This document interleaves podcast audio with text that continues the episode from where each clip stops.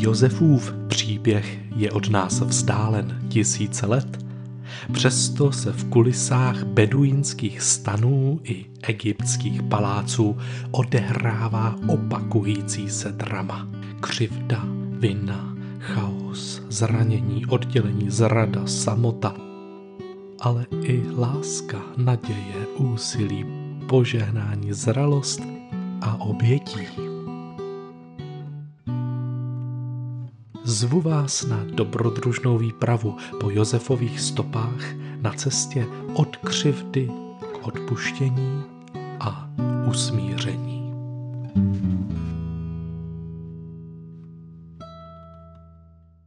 Část 18. Příprava na odpuštění čas. V procesu odpuštění hraje nezanedbatelnou roli čas. Zralé odpuštění není a nemůže být automatickou reakcí první volby okamžitě po křivdě. Je to něco, k čemu člověk dozrává. A zrání chce čas. Tak jako cibulku do zlatova neopečete na pánvi za pět vteřin, tak jako vám na stromě nevyroste jablko za tři dny.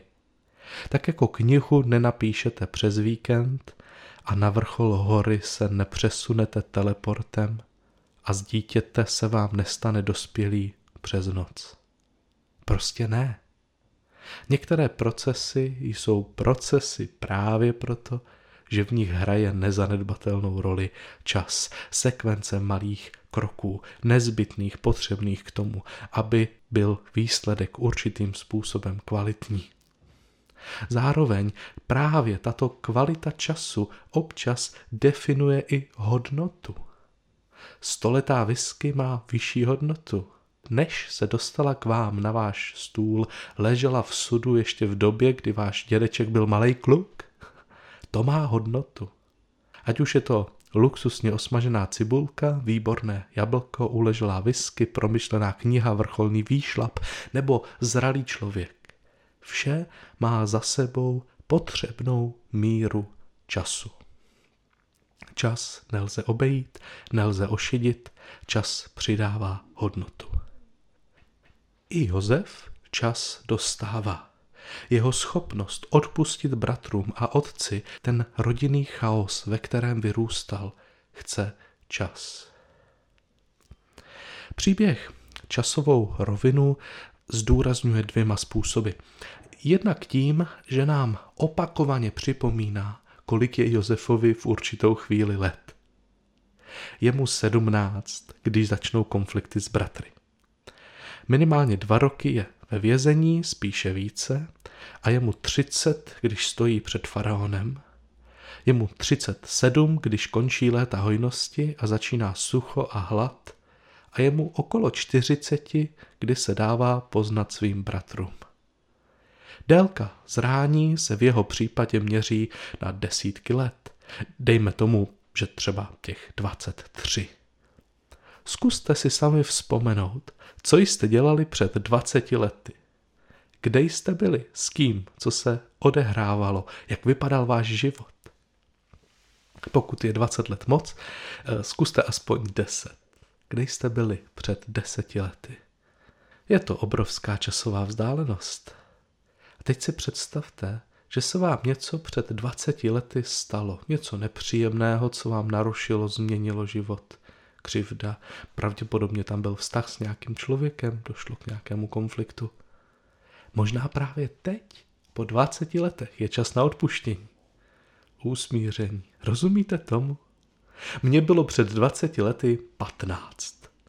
Co se odehrálo v mých 15 a teprve teď můžu odpouštět.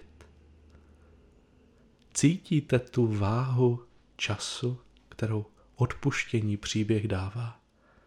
Samozřejmě Josefovo trauma je vážné, odpuštění, uzdravení trvá déle. U mnohých křivd v našem životě to bude kratší dobu, ale přesto, možná trochu provokativně, chci dnes spolu s příběhem podtrhnout nezbytnost času. Druhý způsob, jak si příběh hraje s časem, je možná víc skrytý. Neříká nám to explicitně, ale dává nám to čtenářům zažít. Příběh se zdá v některých částech až přehnaně natažený.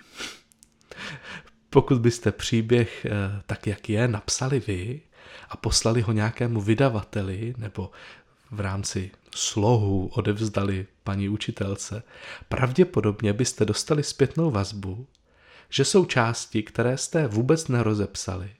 A pak jsou části, které byste měli vyškrtat, protože se vám tam zbytečně opakují a dublují. Proč vždycky dva sny? Nestačí jeden, když mají oba dva stejný význam. Proč se opakuje Potýfarova manželka? Proč nám dvakrát řekne to stejné? Proč nám faraonův sen nejdřív vypráví vypravěč a pak ho zopakuje sám farao? Teď to už jsme slyšeli. Proč se Juda zdržuje vyprávěním, které už čtenář zná? A tak dále. Je to jeden ze základních rysů příběhu, té formy, kterou je napsaný. Věci jsou v něm často řečeny dvakrát. A čtenáře, který hltá děj, už to začíná rušit. Nové věci v příběhu se nedovídá okamžitě. Občas si musí počkat, znova si vyslechnout tu Potýfarovu manželku, jak to ještě jednou zopakuje tomu manželovi.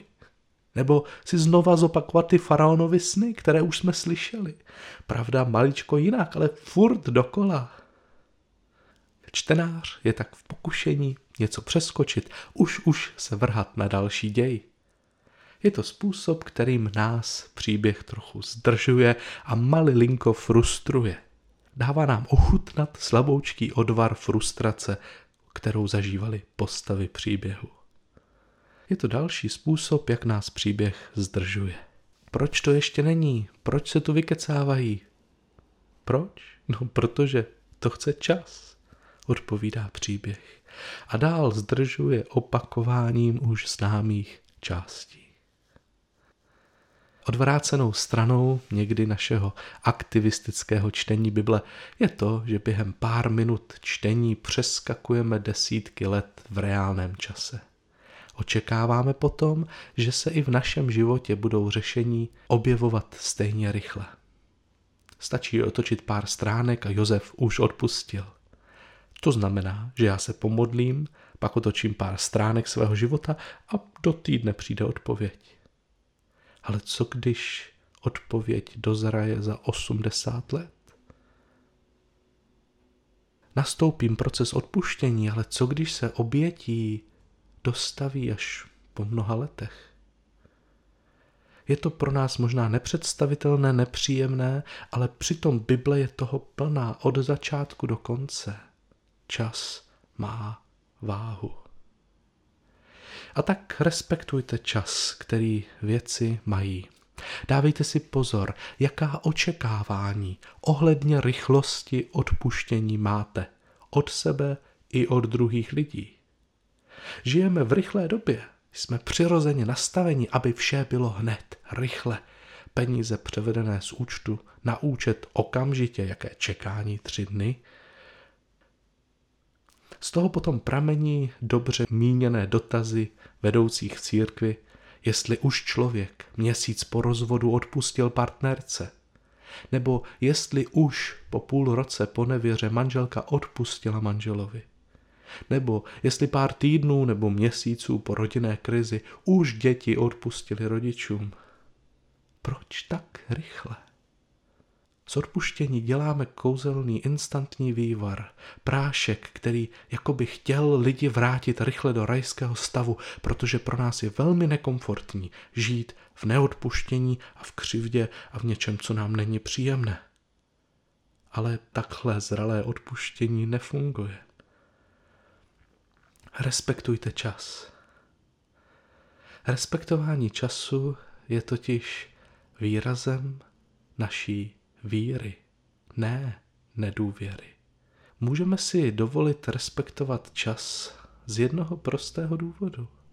A tím je důvěra v to, že svůj příběh píšeme společně s Bohem.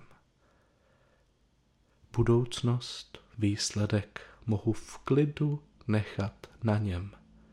Dokonce i výsledek mého odpouštění mohu nechat na něm.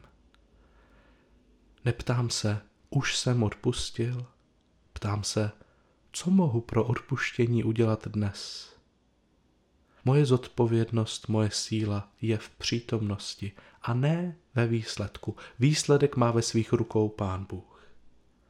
Proto i čtu teď s vámi Josefův příběh a čtu ho s vámi dlouho a série má spoustu dílů. Abychom si zdůraznili jednotlivé kroky, jednotlivé aspekty na cestě k odpuštění. Abych věděl, že když teď žiji tak ponořen v důsledcích křivdy, je mým dnešním úkolem prostě přežít. Pracuj, přežij, pracuj, přežij. Vzpomínáte si na tuhle chvíli v Josefově životě? Nebo to, že mi Bůh dnes žehná a já se navzdory všemu zlému mohu radovat a užívat dobrých věcí. Vždyť právě teď moje získávaná, testovaná stabilita je krůčkem k odpuštění. Nebo že právě teď je čas na oddělení, kdy jsou pro mě všechny výzvy k odpuštění a obětí sice hodnotné, ale natolik vzdálené, že nejsou dnes relevantní. To nevadí. Dnes mám sílu se oddělit. Dnes mám sílu přežít. Dnes mám milost věřit druhému člověku a zkoušet si empatii na někom jiném. A kdo ví, jednou možná z boží milosti přijde čas, kdy budu mít sílu k odpuštění. Josefův příběh není instantní. Právě proto je pro nás živým božím slovem a natolik rezonuje s naším životem, že až žasneme. Poslední barvou tkaniny vetkané do Josefova nového pláště je čas a spolu se všemi ostatními přispívá k celkovému vzoru odpuštění.